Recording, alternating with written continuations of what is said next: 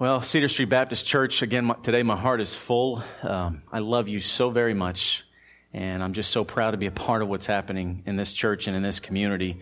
Um, I echo the sentiments of Brother Kenny and Jody, and uh, just awesome to see God come together, and then the leaders that God is raising up in the church to to meet these needs as well. Thank you so much. While I'm in the uh, habit of saying thank you, let me say thank you as well for what an amazing baby shower last week. Uh, you have blessed Ashley and I far beyond what we deserve. Thank you for everyone who decorated. Thank you for the food. Thank you for the wonderful gifts and the fellowship. Uh, my life's about to change in a big way, but I'm so grateful that I have a uh, an entire church in our corner to uh, to help us every step along the way. I don't know what if Ren Elizabeth is ready, but I know that we are. So thank you so very much for everything that you do. Well, as we begin our journey here in uh, Mark chapter 2, verses 13 through 17 today, began to think about this message and certainly some stories that maybe would correlate and prepare our hearts and our minds for the message today. I began to think about something and began to think about my love of movies and in particular, sports movies. Now, I know this is going to shock you as someone who worked in professional sports prior to getting called to ministry, and as someone from Philadelphia that I have the Rocky series, on my shelf at the house. I also have Invincible, another Italian from Philadelphia who rose to greatness. I also have uh, Miracle, the great movie of the 1980 USA hockey team, and Rudy, one of the great movies of all time about the great Rudy Ruettiger. But I, as, I, as I began to think about this, I realized there's a common thread woven through the tapestry of these movies. Think about every movie that I just mentioned. They all have the same plot line. All right. Someone in humble beginnings who has hit rock bottom through hard work and through perseverance rise all the way to reach the mountaintops. We love movies like this. America pumps out these movies month after month after month. Some of them are based on true stories. Some of them are not. All right. I, I know Rocky's not real, even though my wife says sometimes I act like he's real. All right. Uh, other stories that I did mention are real. Why do we love them so much? I think it, it's because we, we can understand, we can empathize what it is to be at the bottom. And then we can also find hope in these stories of, uh, of the hard work and the perseverance bearing the fruit of reaching the mountaintops. And in, in the sports world and maybe even in our professional lives, there's some great merit in those stories because they can inspire us and sharpen the edge of work ethic. There, there's, there's, there's value in those movies. But there's a place where that plot line stops and the Word of God begins. All right, let me tell you the major difference between the plot lines of those movies and the story of Scripture and the Word of God when it comes to our spiritual lives. Like the sports movies, we stand before God at rock bottom because of our sin. But unlike these athletes, we are shown throughout Scripture that our soul has no ability because of its sin to climb to the mountaintop. We need a savior to redeem us from sin. And not only that, but to sustain us every day with his abiding grace. Amen. Over and over and over, the Bible teaches us the best thing that we can do for our soul is to admit that we can do nothing before a holy God. To admit that we, we cannot make ourselves become innocent of the sin that makes us guilty. To be, to be a candidate for grace, we have to admit that we need grace. I believe that sinners, and that would include everyone in this room, myself included, and by the way, every human being apart from Jesus Christ who's ever roamed the face of the earth, I believe that we run into two obstacles when it comes to grace. Number one, we don't think we need it. Or number two, we don't think others deserve it. We don't think we need it or we don't think others deserve it. We don't think we need it because we, we think we can work hard enough to achieve anything. That's the American ideal. And again, in the business world, in the sports world, there's a lot of merit to that. But when it comes to your soul standing before God, there's nothing to be earned. Only sin to be confessed. Also, we don't think others deserve it because we don't, we never see ourselves as bad as the others that have hit rock bottom and are reaching out to God just like we did. In today's passage, we will look at three different views of grace presented from the viewpoints of a tax collector, a scribe, and the Lord Jesus Christ. In these three views, we will see a God who desires to be seated with sinners. And if we closely listen, we will hear his calling for us to save a seat at our table for him and the sinners whom he loves. So if you have your Bibles, please turn with me to Mark chapter 2, verses 13 through 17.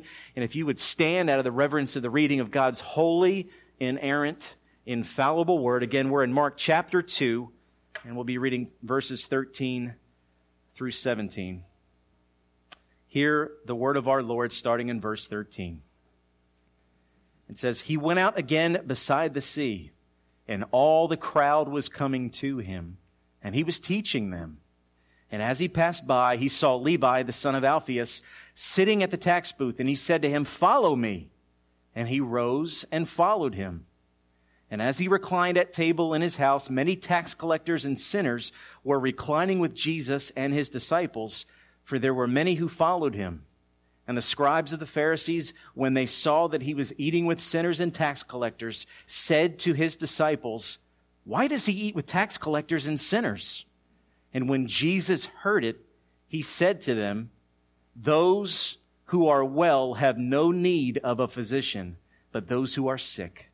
I came not to call the righteous, but sinners. Let us pray together. Gracious Heavenly Father, we love you. Father, we thank you, and Father, we praise you for this beautiful and glorious day that you have made. Father, I thank you for your amazing grace that we sang about here this morning. Amazing grace, how sweet the sound. Amazing grace, our chains are gone and we've been set free. But Father, we confess that we still have stumbling blocks when it comes to grace. Help us to understand as we walk through this passage today that grace is something that we need every day and something that we need to extend to others the way that it's been extended to us, Father. Speak to our hearts, Father. I pray that you would just saturate this sanctuary with your precious Holy Spirit. Take the burdens, the troubles, and the thoughts of the day, Father, and cast them aside. Help the minds to be cleared, the hearts to be opened, to hear your word and to be changed by it so that we can respond to it in repentance and faith in your Son, our Savior. It's in His name we pray. And God's people said, Amen. Please be seated.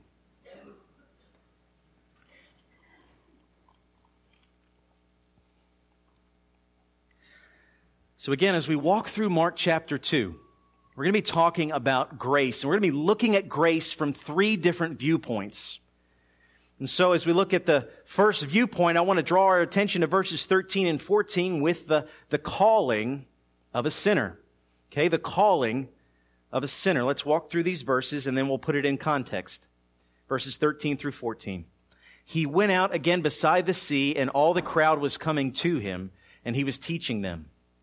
And as he passed by, he saw Levi, the son of Alphaeus, sitting at the tax booth, and he said to him, Follow me. And he rose and followed him.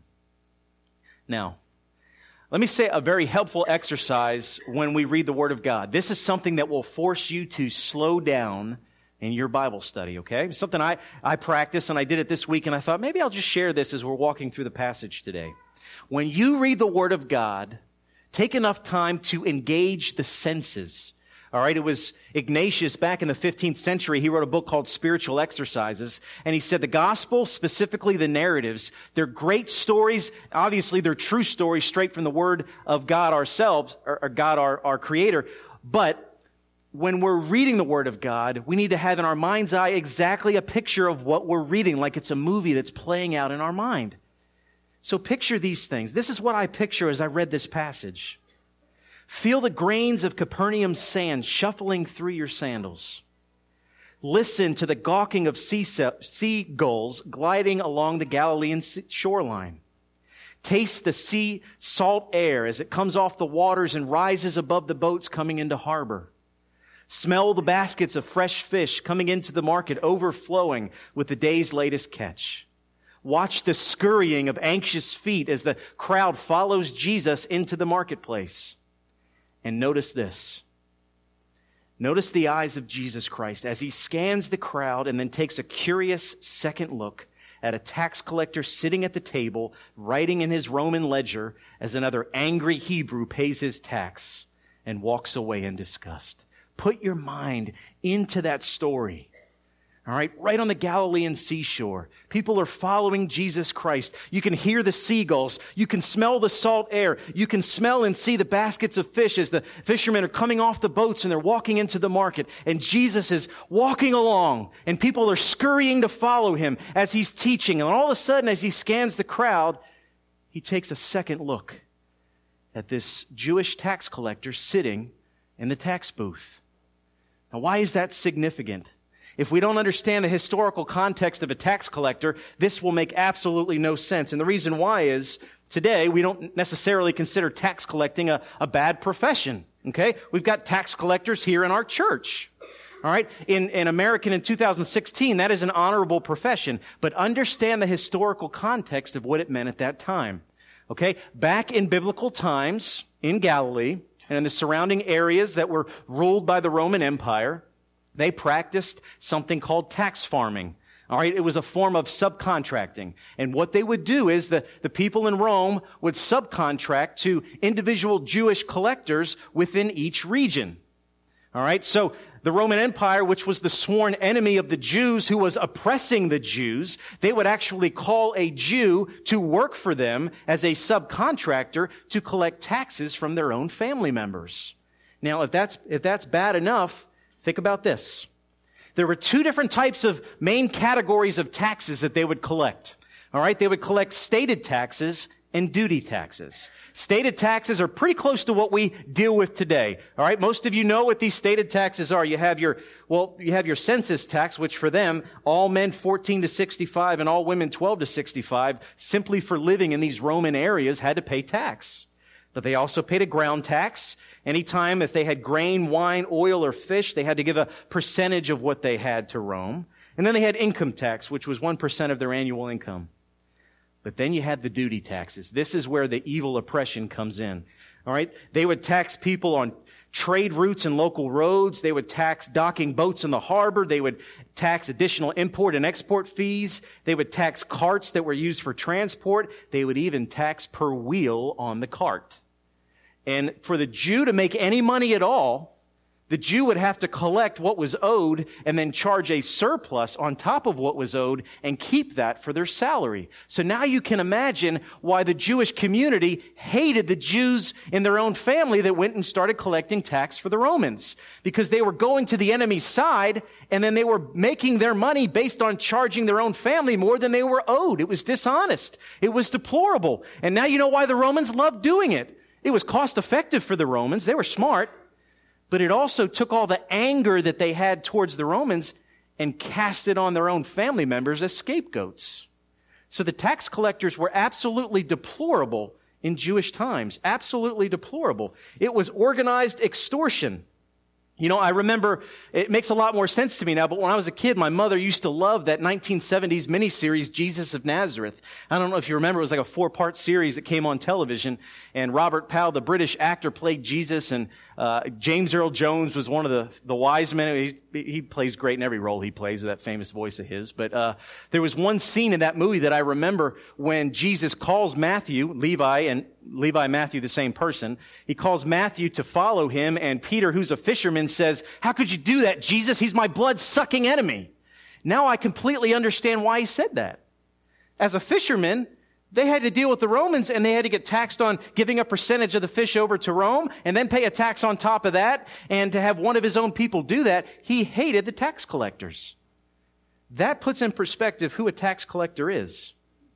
Now, let's zero in specifically on Levi, or for this message, I'm just going to say Matthew, because Levi is Matthew, and we know him more by Matthew because he's one of the writers of the Gospels. Matthew, Mark, Luke, and John. The author of, of Matthew is the one that we're talking about, Matthew, who originally was called Levi. So let me just say Matthew to avoid confusion. For Matthew to get called to follow Jesus Christ, think about what he's giving up. All right? His family's already disowned him. So he doesn't have the support of family. All he has is a nice, comfortable, financially prosperous job. But now if he gets up and walks away from the tax booth and follows Jesus Christ, he's got no job to come back to. So he's got no job and he's got no family, which means when Jesus says, follow me, and he follows the Lord Jesus Christ, safety net gone. It is, I am all in on Jesus and I got nothing else to fall back on. It's either Jesus or nothing. That's the cost of what it meant for Matthew to follow the Lord Jesus Christ. Matthew saw the offer of grace extended through Christ, and he knew his need for grace because of his deplorable profession, but he responded immediately by leaving everything behind and following Christ. So, as we look at this particular aspect of grace, we can empathize with him because we too are sinners. And so, let me ask you this in 2016, First of all, do you know the two differences between the tax collector and many of us sitting in the room today? Let me tell you the two differences. He knew how much of a sinner he really was, and he was willing to give up everything to receive grace. Do we realize when we throw the word sinner around in a worship service, do, do we know how that applies to us? That's a constant battle that every teacher, preacher, uh, mature person in the faith struggles to teach someone who's young in the faith or a skeptic who wants to learn about the faith. It's so hard to teach on sin because all we do is continue to measure ourselves by the standards of the rest of the world. And I promise you, I've said this in weeks past, if you compare yourself to other people, you'll always, always, always find someone worse than you. And it will give you false comfort that you're okay. But if you compare yourself by the holy standards of God, you will never measure up. And that's why you need a Savior. All of us. All right. When I say sin, I, and Jesus redefines this. We'll talk about this as we walk further through the gospel later on in weeks to come. Jesus redefines sin as not the letter of the law, but the heart of the law. Again, I always go back to the, to the sin of adultery. Because he says to the Pharisees, it says, thou shalt not commit adultery, but I say unto you, if you've even had a lustful thought in your mind, you've already committed the sin in your heart. And that, at that point, every single man who's walked the face of the earth kind of stares at their shoelaces. Right? When it comes to the holiness of God, we just, we don't, we don't add up. And that should not make us bow in, in the fetal position. It should make us rejoice in the grace. It, make, it should make us rejoice in the grace. We decrease and He increases because we figure out just how amazing that grace that we sung about this morning really is. So now the second part of that, that He was willing to give up everything to receive that grace, I ask all of you, what are you willing to give up to receive that grace and to live in that grace every day? Because you can be forgiven of your sin. All right. That's the grace offered at the time of salvation and salvation can be sealed in a moment. All right? But there can be abiding sin in your life that is separating you from a wonderful relationship in your daily life with the living God. And what are you willing to let go of and distance yourself from so that God can draw you closer to Him and you can enjoy this fellowship with Him and this relationship with Him? Because that ultimately is the most important thing that you were created for. What are you willing to give up to receive that grace? I'm going to get very blunt with you here because I've prayed about this, and in this particular community, in this context, I, w- I want to be tangible about what I'm talking about. Are you willing to tell friends that you're, you're not going to partake in an all night drinking binge anymore? Even if that means you're not, you're going to be excluded from social circles when you tell them that. Are you willing to serve the kingdom of God and, and have your family serve Him in such a way that you're willing to tell your kids' rec ball coach, hey, listen, Wednesdays and Sundays are for church? Are you willing to be honest with everyone in your life about secrets that you've hidden, even if it's going to affect your job or your marriage? Are you willing to get all of those skeletons out of the closet and say, I'm just going to be honest. I'm not going to live two lives anymore. I want God's grace. I can't earn it. I can receive it as a gift, but I have to follow Jesus. And to do that, I got to leave something behind. I have to sacrifice the life that I was living for the life I'm called to. Matthew left everything. The moment he got up from that tax booth, he left his entire former life behind and he followed the Lord Jesus Christ. You can't have our feet in both worlds. He could not remain a tax collector and still follow the Lord. What are we willing to sacrifice? I don't know every individual situation in here, but you do. You know your own heart. You know your own life. You know a situation where God's calling on you to sacrifice something. Whatever that is, I pray that you would be receptive to the Holy Spirit and, like Matthew, respond to the offer of grace and say, Jesus, I'm going to follow. Jesus, I am going to follow. That's the call of the sinner. Now let's talk about the condemnation of a scribe. The condemnation of a scribe, verses 15 through 16. It says, and as he reclined at table in his house, many tax collectors and sinners were reclining with Jesus and his disciples, for there were many who followed him. And the scribes of the Pharisees, when they saw that he was eating with sinners and tax collectors, said to his disciples, Why does he eat with tax collectors and sinners? All right, now we need to find the historical context of this to understand why they're saying this and to see what the meaning of this passage is. What can we understand about the scribes? Well, the scribes were Jewish record keepers. Okay, they worked right alongside the Pharisees and they copied these laws on scrolls. They were the keepers of the law. They knew what was called every jot and tittle of the law. Every character written on those scrolls, they knew the laws inside and outside. And they were serious about enforcing the laws. But as we said a few weeks ago, Jesus, or excuse me, God hands down to, to Moses these Ten Commandments. And, and the nation of Israel is so intent on enforcing these commandments and these, these, these laws that were handed down to them. They had this, this book called the Mishnah, where they put all these other man-made laws in to protect themselves as hedges of protection that they wouldn't violate any of the laws. And they ended up making 613 individual laws.